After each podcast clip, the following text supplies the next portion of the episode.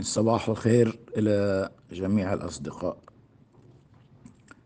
بناء على طلب الدكتور بيير الصديق العزيز والغالي أن أقدم تسجيلا صوتيا لمقاربتي حول الانتخابات وما جرى حولها سواء قبلا أو بعدا ونتائجها وما هو متوقع للمرحلة القابلة القادمة على ضوء النتائج التي جاءت مربكة للجميع؟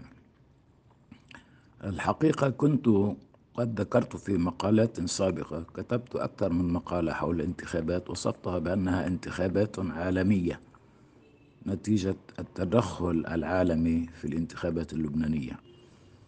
وأسميتها في مقالة أخرى انتخابات الخيارات الاستراتيجية حيث أخذ الشعب اللبناني بأكمله تقريبا إلى أماكن خارج همومه وخارج اهتماماته وخارج معاناته سواء المعيشية والاقتصادية والمالية وآفاقها المستقبلية وآفاق المرحلة القادمة على مستوى الأبناء والأحفاد وما ينتظرهم.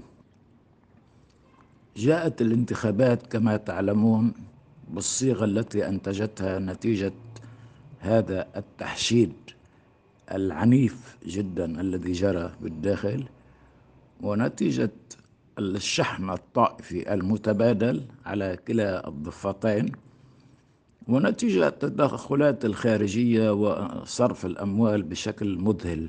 وشراء الذمم مستفيدين من الوضع الاجتماعي والاقتصادي المتردي والمزري لبعض العائلات التي وجدت في هذه الانتخابات فرصة يعني التخفيف أو للتعويض عن بعض معاناتها بقبض بعض المبالغ. وهذا للأسف الشديد لا ينتج يعني طبقة سياسية صادقة لأنها تشتري الدمم ومن يشتري عادة يبيع. ما أود قوله أنه هذه الانتخابات وما أفرزته ستنتج مجلسا نيابيا غير متجانس ومتصارع جدا وهو سيعجز سواء عن التشريع أو الرقابة. وقبل التشريع والرقابة سيواجه المأزق الأول وهو انتخابات رئاسة المجلس. وواضح أن هناك انقسامات حادة وشديدة الحدة حول انتخابات رئاسة المجلس حيث يعلن الكثير من الكتل أو من النواب المستقلون الذين نجحوا أنهم لن ينتخبوا نبيه بري في حين هناك إصرارا شيعيا على أن لا بديل لنبيه بري. فقد خلقه الله وكسر القالب ولا نستطيع إنتاج نبيه بري آخر. يعني للأسف الشديد اسمحوا لي بهذه الدعابة. المأزق الآخر هو عملية تشكيل الحكومة. وأشك أن هناك إمكانية لتشكيل هذه الحكومة بسبب التوزع الجديد لموازين القوى. فما كان يفعله جبران باسيل ويفرضه سابقا بحكم أنه الكتلة الأوزن هو عاجز عن فرضه. وما سيفعله سمير جعجع تشبها بجبران باسيل بفرض منطقي باعتبار هو أصبح صاحب كتلة وازنة.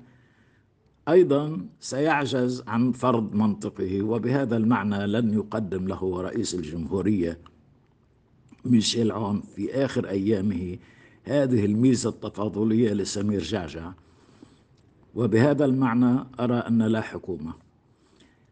لنصل إلى حكومة تصريف أعمال ستستمر إلى انتخابات الرئاسة. وهنا المعضلة الكبيرة حيث أرى أن لا انتخابات رئاسة ولا أي يعني معطى موضوعي يسمح ضمن التوازنات القائمة بأن يفرض أحد ما رؤيته أو الشخصية الرئاسية التي يريدها. نحن أمام مأزق كبير جدا. مزيد من التدهور في الوضع المالي والاقتصادي والمعيشي ونشاهد ارتفاع الدولار.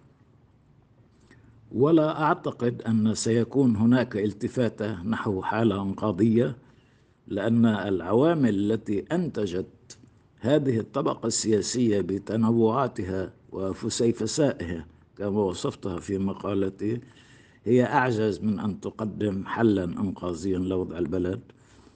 رغم أنني دعوت في مقالتي الأخوة في حزب الله للالتفاتة إلى عملية الإنقاذ والاستدارة ربما ليكفروا عن ذنبهم السابق بعملية الاستنكاف التي مارسوها وأعتبرها أنها ساهمت في إيصال الوضع إلى ما نحن إليه وقلت لهم هذا الكلام أنهم لو تدخلتم منذ البداية لكنا وفرنا الكثير من المآسي.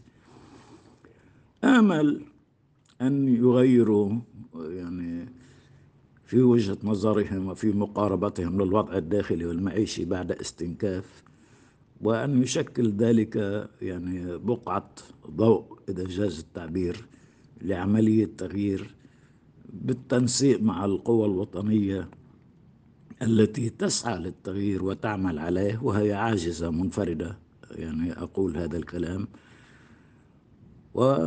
وما بعرف يعني الحقيقة لست متفائلا ولا أرى أفقا مضيئا وكالعادة لبنان التاريخية منذ إنشاء هذا الكيان للأسف كل أزماته ترحل إلى الخارج ليكون حلا خارجيا ولا مرة الشعب اللبناني أو قواه السياسية بالتحديد استطاعت حل مأزقها فكلما وقعنا في مأزق يتدخل الخارج وينتج حلا ويفرض على يعني المناخ السياسي اللبناني وعلى الشعب اللبناني وعلى قواه السياسية. ربما نكون أمام طائف جديد بتسمية جديدة تعقد في فرنسا تشكل مخرجا للمأزق العنيف الذي نعيشه والمأزق العميق الذي نعيشه. وربما نبقى يعني في حالة اضطراب ما لم يحصل هذا التدخل الخارجي وأقولها بكل أسف وبكل ألم أن لا حل في لبنان سوى بالتدخل الخارجي. ويبدو أننا دولة أدمنا الوصايات فمن وصاية إلى وصاية وربما يكون وصاية جديدة على لبنان. لا أتمناها حتى لو كانت من أقرب المقربين. وشكرا.